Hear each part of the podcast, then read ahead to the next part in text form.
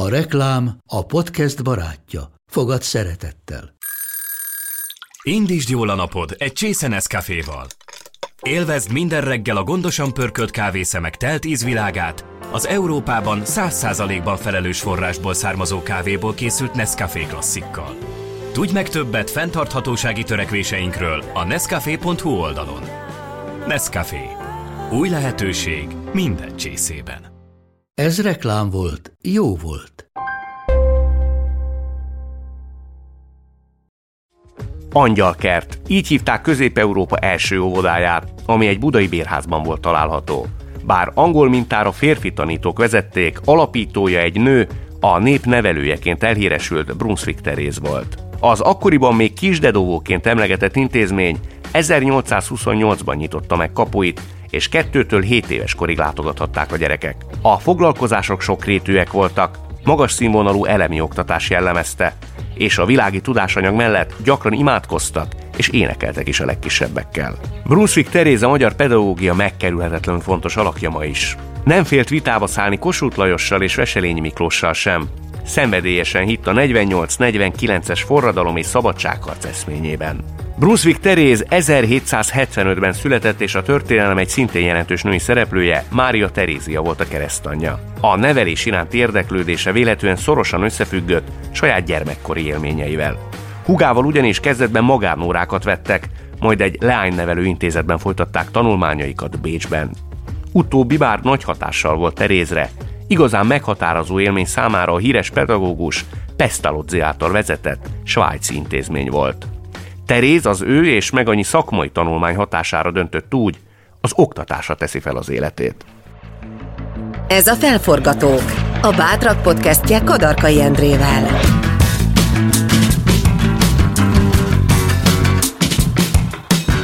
Az igazán sikeres emberek letérnek a kitaposott ösvényről, saját utat választanak, és ha el is buknak néha, még nagyobb lendülettel kezdik újra. Ők azok, akik átírják a játékszabályokat, szembe mennek az árral, és sikerre visznek valamit, amiben hisznek. Több mint 20 éven át dolgozott családorvosként. Meggyőződése, hogy a betegségek és a stressz között szoros a kapcsolat. Éppen ezért elkötelezett abban, hogy felhívja a figyelmet az egészségügyi problémák tágabb összefüggéseire. Dr. Máté Gábor 1956-ban költözött családjával Kanadába. Járt a Columbia Egyetemre, dolgozott orvosi koordinátorként. Bátran áll a függőségek elleni küzdelem frontvonalába. Világszerte elismerik az ADHD, azaz a figyelemhiányos hiperaktivitás zavar tárgyában folytatott munkáját. Ezúttal online, Kanadából jelentkezik. Ezt a műsort azért tudtuk elkészíteni, mert a Volvo autó Hungária mellénk állt. Hogy miért találtunk egymásban méltó partnerre? Hallgassátok meg! A Volvo maga is egy felforgató, aki az iparági rutinokat örökösen megkérdőjelezve dolgozik egy biztonságosabb, fenntarthatóbb és személyre szabottabb jövő megteremtésén. A felforgatók stábjához hasonlóan a Volvónál is hisznek abban, hogy mindannyiunknak megvan a lehetősége maradandó változásokat előidézni és értéket teremteni. A régmúlt és napjaink felforgatóinak történeteivel és gondolataival erre szeretnének benneteket inspirálni. Tartsatok velünk, és legyetek ti a jövő felforgatói!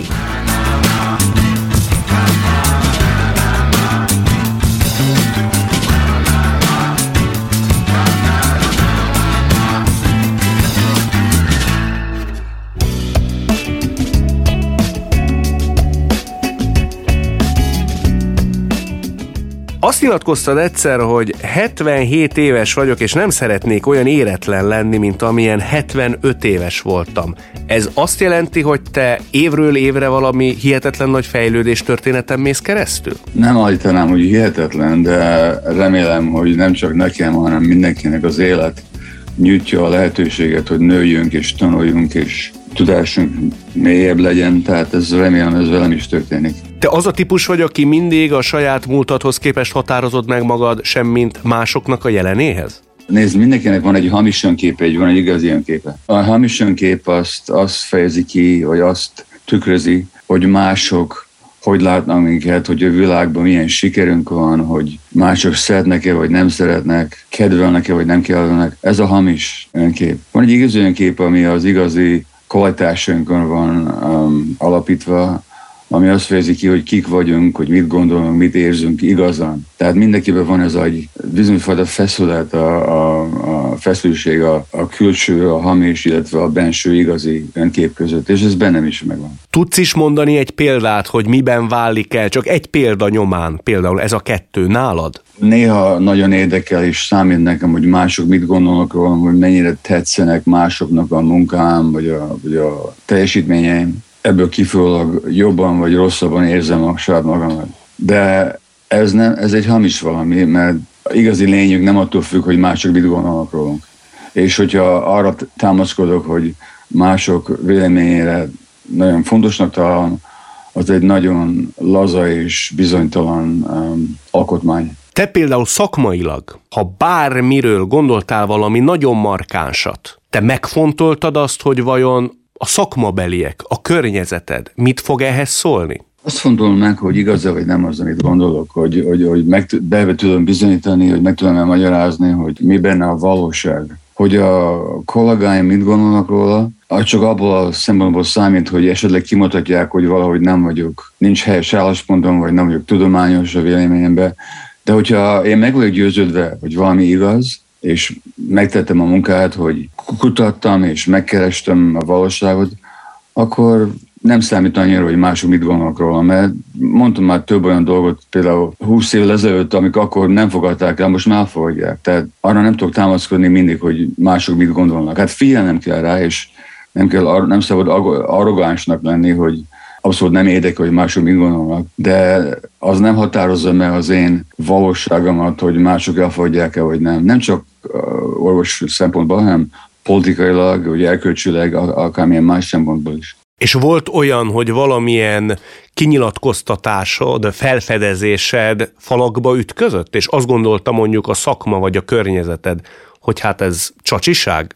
Amikor az első könyvem, ami sokkal később megjelent Magyarországon, mint a Szétszórt Elmék, az ADHD-ről, a figyelemhiány zavarról szólt. És én, mikor ezzel diagnosztizáltan voltam saját magam, sőt 2 gyerekem is, én rögtön elhatároztam, hogy beláttam, gondolom, hogy ez nem egy genetikus agybaj, hanem tulajdonképpen egy ilyen állapot, ami a gyerekkori stresszból, traumával ered. Akkor senki sem mondta. Persze azóta több száz ilyen tudományos tanulmány kimutatta, hogy igazam volt, és vagy például, amikor még 15 évvel ezelőtt, 20 évvel ezelőtt azt állítottam, hogy a függőségek alapja a trauma, akkor azt a világ, az orvosi világ nem nagyon akarta látni. Azóta megint sok-sok-sok tanulmány kimutatja, hogy itt tényleg igazam volt. Tehát mondtam olyan dolgokat, vagy például, hogyha amikor a multiplex szklerózisról beszélek, vagy ilyen hosszú távú betegségekhez, és kimutatom, hogy itt az érzelmeket és a testet nem lehet elvágni egymástól, és hogy a fizikai betegségre az embereknek az érzelmi világra nagy hatása van. Ezt legtöbb orvos még mindig sem fogadja el, mert nem tanulják. Ez engem nem nagyon aggaszt, hogy ki fogadja, vagy ki nem fogadja. Én csak mondom, amit tudok. Azt ki kell fejleszteni, hogy az embert ne érdekelje az, hogy mi ilyen értelemben a közvélekedés róla, vagy ez egy alkati tulajdonság? Nézd, megmondom, hogy Magyarországon 56-ban, amikor 7. osztályban voltam, vagy 55-ben, mikor 6-ban voltam, elfejtem, a tanárom írt egy bizonyítványt, és ráírta, hogy a Gábor, hogy vigyázzon magára, mert mindig lázítja az osztálytársait. Tehát még akkor is megvolt a saját véleményem, és ha a tanárnak nem tetszett, tehát akkor nem tetszett, tudod. Tehát mondjuk ez így nőttem fel. Azt hogy érted, hogy így nőttél föl? Te végig olyan voltál, akinek az igazságérzete nagyon fejlett volt? Nem akarok hízelgeni saját magamnak, de szerintem az igazság és a valóság és a világnak a legfontosabb kérdései, és ez engem minden nagyon érdekel. Nézd, mint egy kis zsidó baba, aki túlélte a holokausztot, és aztán láttam a kommunista diktatóriát is, illetve mikor kiábrándoltam 56-ban a forradalom alatt, hogy mi volt. Az igazság kérdése nagyon érdekelt engem mindig, mikor láttam még gyerekkorban, hogy a rómákkal mi történik Magyarországon, ez nagyon fájt a szívem. Mikor kijöttem Kanadába, itt láttam, hogy a benszülötteket milyen borzalmasan kezelik, és még mindig kezelik. Mennyire elnyomva voltak, kiirtva voltak. Ezek engem mindig nagyon érdekelt. És mikor, mint cionista voltam, és rájöttem, hogy a palesztinéket mennyire el vannak nyomva, az is nagy kiábrándulás volt. Tehát engem mindig az igazság érdekelt jobban, mint hogy mások mit gondolnak róla. És sokszor amit mondok, másoknak fáj, vagy nagyon nem tetszik nekik, ezt sajnálom, de nem tehetek róla. Nem is próbáltál ilyen szempontból kicsit tompítani az álláspontodon, vagy a véleményeden soha? A véleményedet nem. Hogy kifejezem a véleményed, az másik. Tudod, mikor fiatal voltam, nagyon dühösen, haragan, és esetleg durván is kifejeztem a véleményemet. Azt hiszem, hogy már, ahogy a hajam őszebb lesz, én is egy kicsit bölcsebb leszek, remélem legalábbis, amit mondtam először is, és hogy nem olyan keményen, nem olyan haragosan fejezem ki a véleményemet, de hogy mit gondolok és mi a véleményem, az nem változik. Legalábbis nincs befolyásolva azzal, hogy mások mit gondolnak róla. Azt mondod, hogy már gyerekkorodban is lázítottad az iskolatársaidat. Miközben, hogyha végig gondolom a te sorsod, születésed, fogantatásod, körülményeit, hogy édesapád például munkatáborban volt, nem lehetett tudni, hol van, hazajön-e, édesanyád méhében voltál. Ebből fakadóan a zsidó üldözések idején, ebből fakadóan te lehettél volna egy végtelenül szorongó, félős gyerek is, nem? Lehettem volna, és sokan úgy is nőttek fel emiatt, hogy aztán mi volt bennem, hogy én másképpen fejlődtem, azt nem tudom pontosan, de azt hiszem azért volt, mert anyám nem volt egy hibátlan anya, mint senki sincs.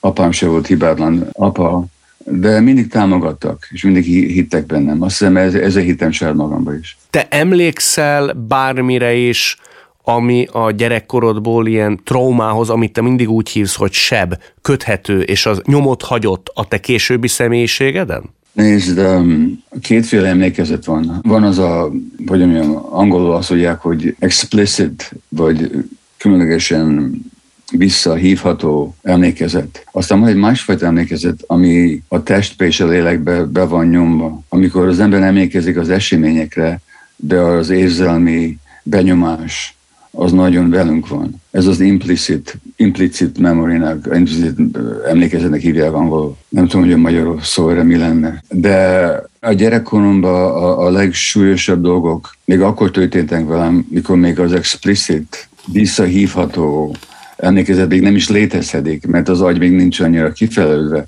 De az érzelmi benyomások, azok bennem vannak. Csecsemőkorom óta. Aztán bizonyos dolgokra emlékszem, mint gyerek, például, hogy a családomon belül, mit tudok mondani, mikor rágondolok a családomra, az érzelmi melegség az valahogy hiányzott az anyámtól, ezt tudom állapítani. Ez volt a családunkban. A családon kívül persze volt még a faüldözés, gyerekek bántottak, vagy ütöttek is, mert zsidó voltam, és egyik barátom egyszer úgy jött a segítségemre, a védelemre, hogy azt mondta a többieknek, hogy hagyjátok békén, nem az ő hibája, hogy zsidó. Tehát ez nagy védelem. Nagy hiba, hogy zsidó vagy, de nem a te hibád, tudod? Tehát ilyen dolgok fájtak. Ilyen dolgokra emlékszem.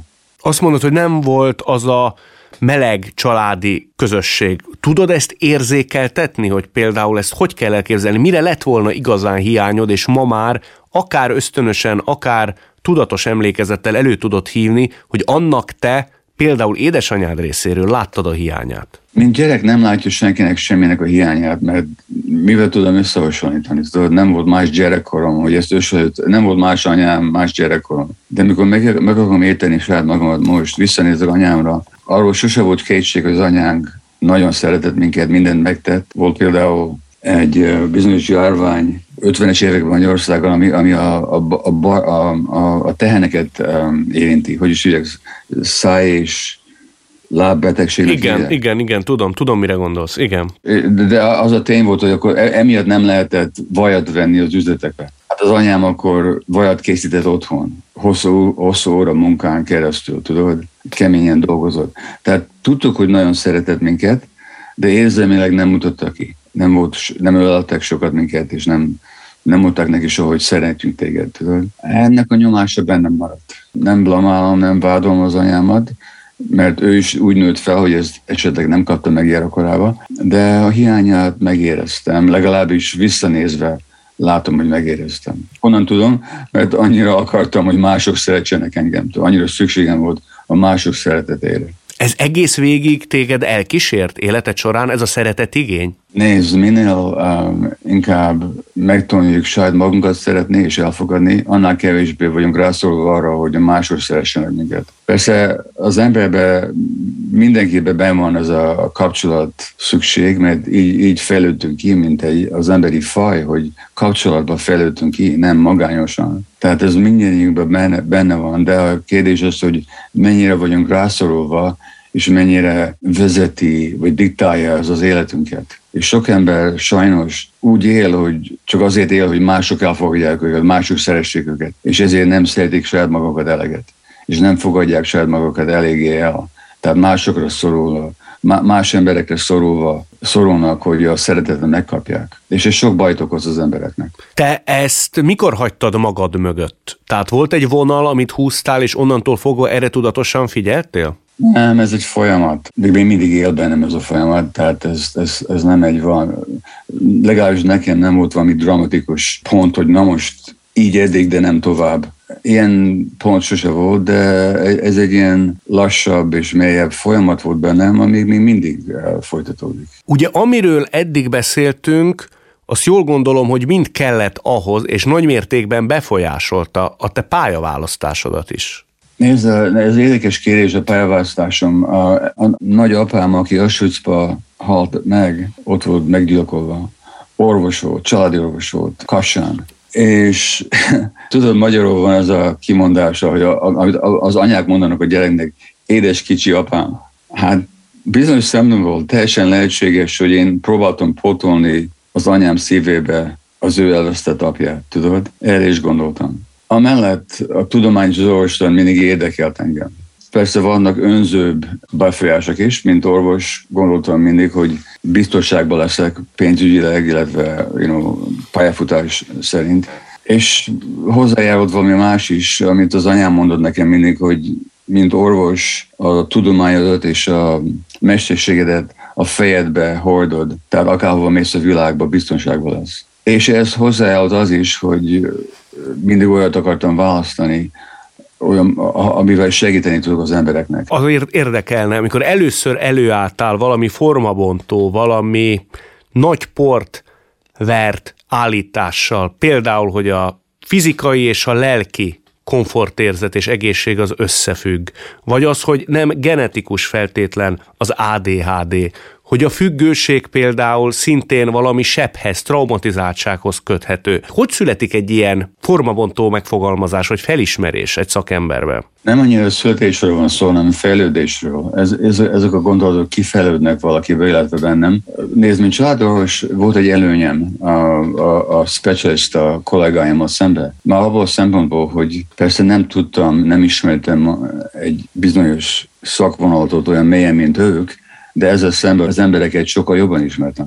Mert láttam gyerekkorok óta, felnőtt korig, láttam a családait, láttam a több generáció alatt, hogy milyen családból jönnek, és mint emberek megismertem őket nagyon mélyen, személyesen. Tehát láttam, belátásom volt az életükbe, a gondolkozásmenetükbe, a lelki folyamataikba. És amikor az ember ezt látja és tapasztalja, akkor belátja abba, hogy ez mind összefügg, hogy milyen gyerekkora volt valakinek, milyen családból jön, milyen az érzelmi élete, ennek milyen traumái érte esetleg, hogy ennek milyen nagy hatása van arra, hogy milyen egészségű állapotban legyen, mint felnőtt. Na most persze azt se állítanom, hogy ez az én lángész belátása volt, ezt már sok orvos belátta évtizeden keresztül. Volt például egy magyar erdélyi eredetű orvos Harvard Egyetemen a 30-as években, Weiss Shoma volt a neve, még mindig emlékszik rá, sőt még volt egy nap, ami az ő emlékezetére van szentelve, még most is Harvardba. Nagy tanító volt és nagy orvos volt, és ő 38-ban azt mondta, hogy az érzelmi tényezők legalább annyira fontosak, mint a fizikailag, amikor betegségről van szó,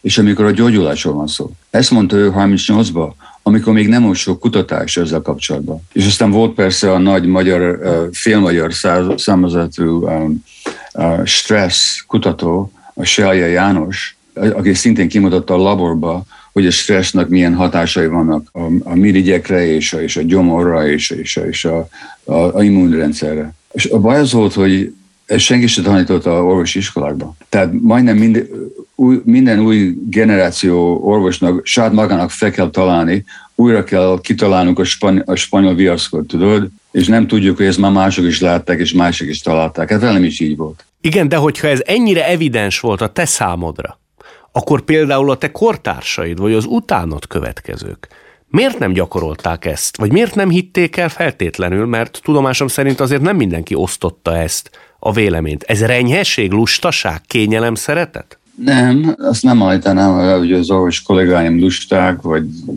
akármit, de nézd, legtöbb ember egy bizonyos szűkebb keretek között gondolkozik, akár politikáról, akár filozófiáról, akár a művészetről, akár az orvostanról. És főleg követik a vezetőket, és nem gondolnak independensen, egyénisen sokat. De ez az én belátásom, ez az én benyomásom. Tehát a világgal ez így van, amit mondom, nem csak az orvostanban, hanem politikában is. Emberek inkább követnek, mint vezetnek, és inkább biztonságban érzik magukat, mint hogy rizikálják azt, hogy egyedül álljanak. Emlékszel olyasfajta meggyőzésre, olyasfajta mások általi felismerésre, ami neked nagy elégtétel volt? Tehát amikor valakinek a szemében, olyannak, akiről korábban nem gondoltad volna, megláttad mindezeknek az igazságát jóváhagyni és elismerni? Nézd, ez lassanként, de egyre nagyobb erővel történik, és már történt. De nem véletlen, hogy már majdnem 30 nyelven, 30 országban a könyveim megjelentek, hogy megkaptam Kanadának legnagyobb civil díját, a úgynevezett Order of Canada, a kanadai kormánytól, hogy a könyveim bestsellerek itt Észak-Amerikában, hogy világszerte több millió nézi a YouTube, illetve a filmeimet. Ez szerintem arról beszél, hogy mégis valami éthelmeset mégis kidadogtam néha, tehát a világ egyszerre inkább felismeri ilyen dolgokat, és ez nekem jó érzés, de nem tudok rá támaszkodni, mint a saját magamnak, erre nem tudom alapítani az önképemet. Azért nem tudod alapítani erre az önképeden, megzavarná a fejed? Tehát onnantól fogva az embernek ez a fajta hamis valóság érzéke lépne életbe? Nézd, ha a feleségemet megkérdez, akkor megmondja neked nagyon őszintén, hogy időnként kicsit nagy a fejem, ahogy itt angolul mondja. Igen? Nagy a mellényed? Tehát, hogy fejedbe száll a dicsőség? Magyarul így mondják, igen, de már azt mondják, hogy nagy a fejed. De minek kell történnie, hogy mondjuk szóljon a feleséged, hogy Gábor, most vigyázz, egy kicsit elbizakodott lettél. Tehát egy sikeres könyv, egy sikeres előadás, egy díj, mi az, ami az embernek egy picit megzavarja ilyen értelemben az egóját? Mert összetévedem saját magamat, összekeverem saját magamat a teljesítménye. Van egy igazabb én, aminek nem számít, hogy mások mit gondolnak, amit előttem mondtam. És ezt elfelejtem, akkor nagyon duzzadom ellem azért, mert hogy mások szerettek azt, amit én mondtam. És akkor a feleségem jól kinevet, vagy figyelmeztet. Szerencsés vagyok. Van egy feleségem, aki megmondja nekem az igazságot, a valóságot. És megmondom őszintén, itt dicsekedem egy kicsit, de mikor találkoztam vele 55 évvel ezelőtt, akkor már mondtam neki, hogy azt szeretem benned, hogy nem fogadod el a mituszomat, hanem az igazi Gábort szereted, nem azt a Gábort, aki fényes akar lenni a világban. Mert fényes akar lenni a világban? Tehát van egy ilyesfajta hiúság munkál benned, egyfajta küldetéstudat, vagy azt is mondhatod, hogy ez valami exhibicionizmus? Volt bennem sok exhibicionizmus, volt bennem ilyen hiúság nagyon. Persze, hogy volt. Mert így bizonyítottam az értelmemet, így bizonyítottam az értékemet a világban, tudod? Mikor fiatal voltam, ez nagyon bennem volt. És a feleségedet kicsit lejjebb csavarta, ha jól értem. Nagyon erősen lejjebb csavarta, és nagyon hálás vagyok neki emiatt. Azt is mondhatnád, hogyha tulajdonképpen nem ő lesz a te társad ennyi éven át, akkor lehet, hogy most egy, ahogy te fogalmaztál, sokkal nagyobb fejű emberrel beszélgetnénk? Nem is akarom elképzelni, tudod? Nagyon szerencsés voltam, és köszönöm az életnek, hogy egy ilyen párt nyújtott nekem, aki az igazi ént keresi és szereti, nem a arcképemet és nem a fényemet. De nem az, hogy nem tisztel engem, mert nem arra van szó, de érted, mit mondom? Abszolút, teljesen értem. Egyébként az ilyen emberek esetén, akiket sokan követnek, sokan, valljuk meg őszintén, szentírásként követik az írásait. Sok ilyen ember van, vagy nem sok, de van számos ilyen ember a világon, sok más területen is. az nem kapja magát időnként azon, és ez egy picit más attól, mint amit eddig beszéltünk, az ego nagyságáról, hogy küldetés tudata lesz. Ilyenen kaptad magad? Missziónak érzi az életét és a munkáját. Valami fajta magasztosabb hátteret próbál neki kölcsönözni. Van sokan ember, akiket sokan követnek, és akik ezt el is hiszik, hogy milyen nagy emberek, és bele képzelik magukat. Én magam nem annyira küldetésről beszélek, hanem hivatásról. És ez teljesen tőlem függ, hogy követem ezt a hivatást, hogy elfogadom el, vagy nem fogadom el. És ez a hivatás, mondom, remélem elhinni azt, hogy ez megint az igazságról és a valóságról van szó, hogy ez hív engem. Az jutott eszembe, hogy te olyan magától értetődően vállaltad fel azt, hogy például te ADHD-s vagy, hogy az jutott eszembe, hogy az például egy szakember esetében bármilyen mérlegeléssel jár, hogy ilyen értelemben kitegye a saját sebezhetőségét és esendőségét, akár a páciensek elé is.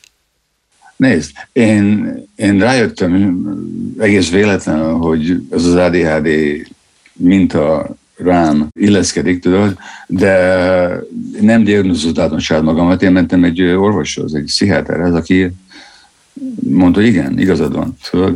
Tehát én nem voltam a saját magam orvosom. De hogy ezt felvállald, és a nyilvánosság elé lépj ezzel, azon te például gondolkodtál, hogy ezt meg kellett tenni? Nem szégyen. A betegség nem szégyen. Ez nem is betegség, én szerintem, de ez nem is szégyen, ez csak egy tény. Ez így volt, miért nem mondom meg a világnak? Ugye a világnak segít, hogy a magamon beszélek, és tényleg segítenek az embereknek, mert az emberek azt mondják, hogyha mivel te bevallod a saját függőséged, és bevallod a saját lelki zavaraidat, nekem is könnyebb elfogadni, hogy én is így vagyok. Elhárítja másiktól a szégyent.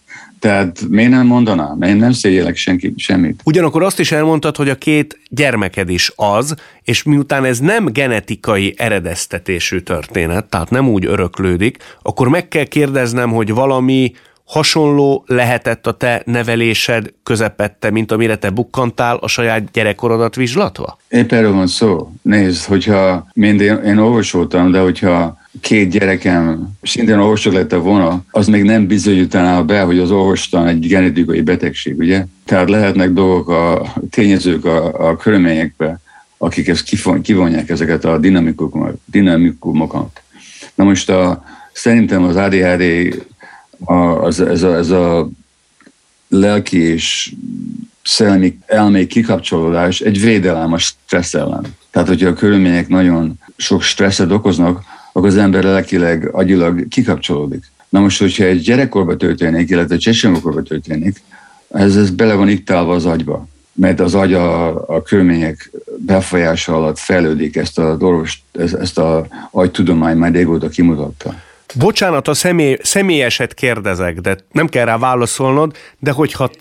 Bocsánat, meg érdem, hogy mit kérdezel. És azt fogom mondani, hogy az én gyerekem gyerekkorában, mivel még sok traumával, mint a két szülőkben még sok trauma volt, amit akkor még nem dolgoztunk ki, nem is ismertük fel, mi önkéntlenül, de átadtuk a mi traumákat a gyerekeinknek. És a házasságon, akik most már 53.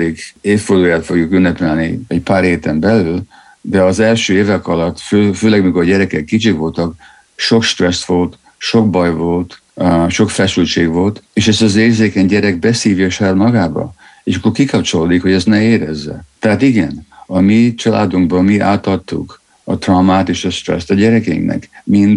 Ezt minden család megteszi, nem azért, mert a szülők nem imádják a gyerekeket, nem azért, mert a szülők nem adnák az életüket a gyerekeket megmenteni, hanem azért, mert tehetetlenül és önkéntlenül átadjuk a stressz és a traumát a gyerekeinkbe, és ezt mi is megtettük. Az alkoholizmusról, vagy a szenvedélybetegségekről is azt vallod, hogy ez sem egy valami genetikai furmány, sokkal inkább fájdalomcsillapító és a sok stressz ellenszere. Amikor Magyarországra jössz, és például, és ezt te nyilatkoztad valahol, hogy az egyik neves magyar addiktológus például egész máshogy beszél mindenről, mint ahogy te vallod mindezt, akkor mi az első gondolatod ezzel kapcsolatban, különösen így Kanadából nézve mindezt? Nézd, amit láttam Magyarországon, az nem annyira idegen volt nekem, mert Észak-Amerikában is nagyon, inkább megtörténik, de elég lassan, hogy az addiktológusok belátják a függőség és a trauma között a kapcsolatot. Tudod, annak daszára, hogy a tudomány, már több ezer ilyen tanulmány jött ki, és tudjuk, hogy az agy hogy fejlődik a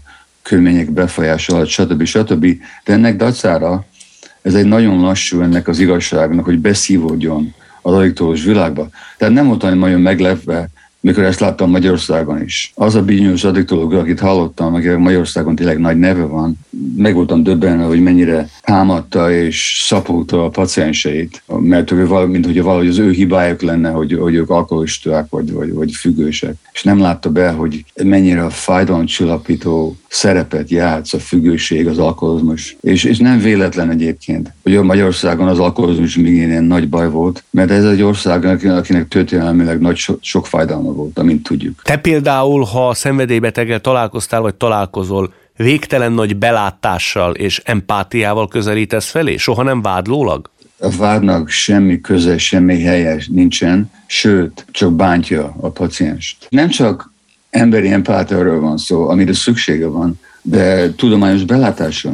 szüksége van. Tehát, hogyha belátom, hogyha tudom azt a sok tanulmányt, azt a tudományt, aki kimutatja, hogy a trauma és a függőség között milyen nagy kapcsolat van, akkor hogy ne lenne rá empátia? És az én első kérdésem, hogy egy függős emberrel szemben, nő vagy férfi, fiatal vagy öreg, nem az, hogy miért vagy te függős, hanem az, hogy mi jót tesz neked ez a függőség, mit kapsz belőle pillanatnyilag, ami segít neki.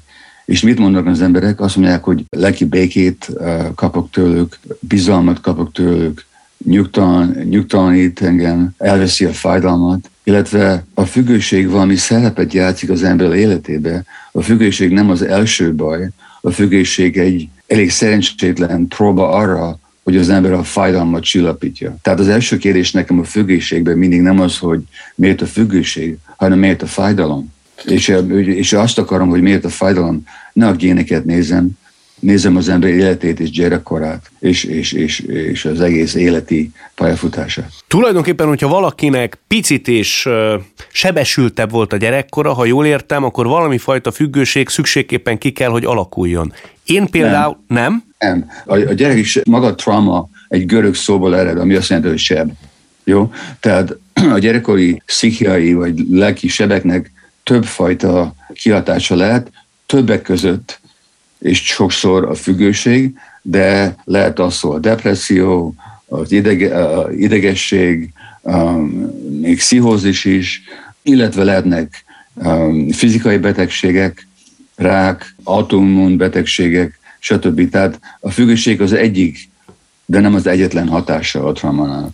A te esetedben tudunk például lemezgyűjtő függőségről. Létezik, hogy tulajdonképpen függőség tekintetében te ezzel megúsztad az egész életet, mert azért ez nem tűnik annyira kártékony függőségnek. Nézd, ezek is emberek sokszor nevetnek, mikor azt mondom, hogy ez a függőség volt, de hogyha elmesélem nekik, hogy annyira befogott engem, hogy hazudtam a feleségemnek, elhanyagoltam a családomat, egy nap 5000 vagy 6000 dollárt költöttem lemezekre, és egyszer még a kórházba egy szülőnőt cserben hagytam, hogy menjek, hogy vegyek egy lemezt, akkor esetleg belátjátok, hogy itt tényleg komoly függőségről volt szó. Egy szülőnőt ott hagytál azért, hogy vegyél egy lemezt? Ezt mondom. Nem is tagadom. Ez így volt. Szerencsére a gyerek megszületett nekem, és nélkülem is, és egy nagyon szép és okos fiatal nő lett belőle, de ezt nem vagyok büszke erről, de bevallom, ez így volt. De ez nem volt az egyetlen függőségem, a munkafüggőségem ez még nehezebb volt, és ez nehezebb volt abbahagyni. És ennek is nagy hatása volt a gyerekeimre és a feleségemre. Mert nézd, és ez nagyon nehéz, ezt már sokszor mondtam, de esetleg érdemes megismételni. Miért voltam én munkafüggős? Mert mikor csecsemő korban, mint egy zsidó baba első éven alatt, milyen üzenetet kaptam világtól, azt, hogy a világ engem nem akar. És főleg ezt megerősítette az a tény, hogy mikor egy éves voltam, az anyám átadott egy idegen nőnek az utcán, a Dob utcán, a úgynevezett üvegház kívül, hogy vigyen el máshova, hogy mentse meg az életemet. Az azt jelenti, hogy az anyámat nem láttam 5-6 hét alatt. December közepe, január vége felé, 44-45-re. Na most mi az üzenetet, mi a tanulmány, amit egy kis csecsemő levon ebből az esetből, hogy engemet nem akarnak? Hát, hogyha nem akarnak, akkor biztos legyek benne, hogy szükségem lesz rám nekik. Hát akkor menjél orvosi iskolába. Akkor mindig szükség lesz rád. Amikor születnek, mikor szülnek, amikor meghalnak, és minden ponton a két végpont között. Tehát az orvosi, nem csak nekem is egyébként, állítom, hogy sok orvos kollégámnak is az orvosi pályafutás nem csak egy érdekes és érdemes és tisztességes hivatás, de bizonyos mértékig pótolja azt a hiányt, ami bennünk van. Tehát ezért van sok orvosnak ilyen munkafüggősége. Ami azt jelenti, hogy elhagyják a családait, a gyerekeiket és a saját lelki és érzelmi életüket azért, hogy csinálják a munkáját, és ezért is van sok orvos között a depresszió, öngyilkosság, stb. Legalábbis itt Észak-Amerikában. Ugyanakkor említed a munkaalkoholizmust, említetted az előbb is a lelkiismeretfurdalást a hölgyel kapcsolatban, a bűntudatot. Miközben, és ez az egyik záró kérdésem, azt mondtad egyszer, hogy örülj, ha bűntudatod van, mert kiálltál magadért. Ezt hogy kell érteni? Két más dologról beszélek itt. Van egy bizonyos egészséges lelkiismeret, hogy mondjam, furdalás, igen. Furdalás, igen. Ami egészséges, hogyha én valakit cserbe hagyok, akkor igen, legyen egy bizonyos egészséges bűnérzetem. De amikor azt mondtam, azt a másik mondatot mondtam, hogy másról beszéltem. Én olyanokról beszéltem, akik kronikusan nem tudnak nemet mondani a világnak. Amit a világ követelik tőlük, azt megnyújtják. És ezért elnyomják saját magukat. És ez sok ember nagyon megbetegít. És ezeknek mondtam, hogyha benned van egy bűnérzet, hogy valakit másnak nemet mondtál, akkor ünnepelj saját magadat. Mert az a nem nagyon fontos neked. Tehát itt, amit látod, itt kétféle esetről beszéltem.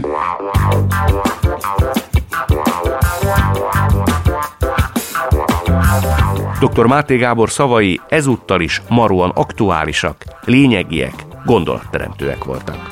A világot a felforgatók teszik jobb helyé. Összesen 42-szer mondtam el ezt a mondatot, mert őszintén hiszem, hogy ezek az emberek szabálytalanságokkal, örök nyughatatlan útkeresésükkel előrébb vitték a világot. Mindannyiunknak megmutatták, hogy ha hiszel valamiben, azért érdemes a hegyeket is megmozgatni. Ugyan Magyarországon még bőven vannak felforgatók, de ennek a sorozatnak ebben a formában ez az utolsó epizódja. Ha szeretted ezt a műsort, hallgass meg azokat a részeket, amik kimaradtak. Vagy játsz le újra a kedvenc beszélgetéseidet, és mesélj a felforgatókról másoknak is. Ha hasonlóan izgalmas műsorokat hallgatnál, keresd a Beaton Stúdió műsorait, például az Egyszer Lent című felemelő emberi történeteket bemutató podcastet, vagy a Kortárs Felbeszélések című mai magyar novellás sorozatot. Az epizód szerkesztője Regényi Eszter és Zsilles Ára, a főszerkesztő Neizer Anita, a gyártásvezető Kröger Dia, a zenei és utómunkaszerkesztő Szűcs Dániel, a kreatív producer Román Balázs, a producer pedig Hampuk Richárd. Én Kadarkai Endre vagyok, legyetek felforgatók ti is!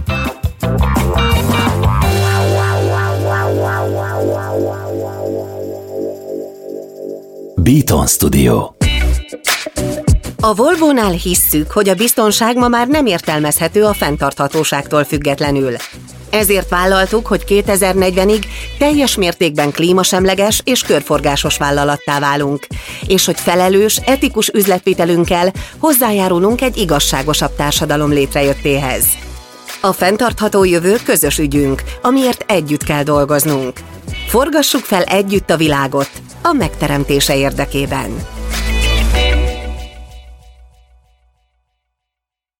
Ha más podcastekre is kíváncsi vagy, hallgasd meg a Beaton műsor ajánlóját. El tudod képzelni, hogy a podcastet, amit éppen most hallgattál, fél év múlva már a mesterséges intelligencia generálja? Mi sem. De ha érdekel, eljött-e már a gépek lázadása. Hallgass bele az Embertelen Podcastbe. Orsós Lajos vagyok, a műsor házigazdája. Egyelőre még élőben. Egyelőre. Fedezzük fel együtt, hogyan ismerkedik, randizik, mesél és vitatkozik Betty és Péter. Két teljesen mesterséges intelligencia. Lajos, a podcast címét mond még egyszer, léci. Oké. Embertelen Podcast. Ez egy Beaton Podcast.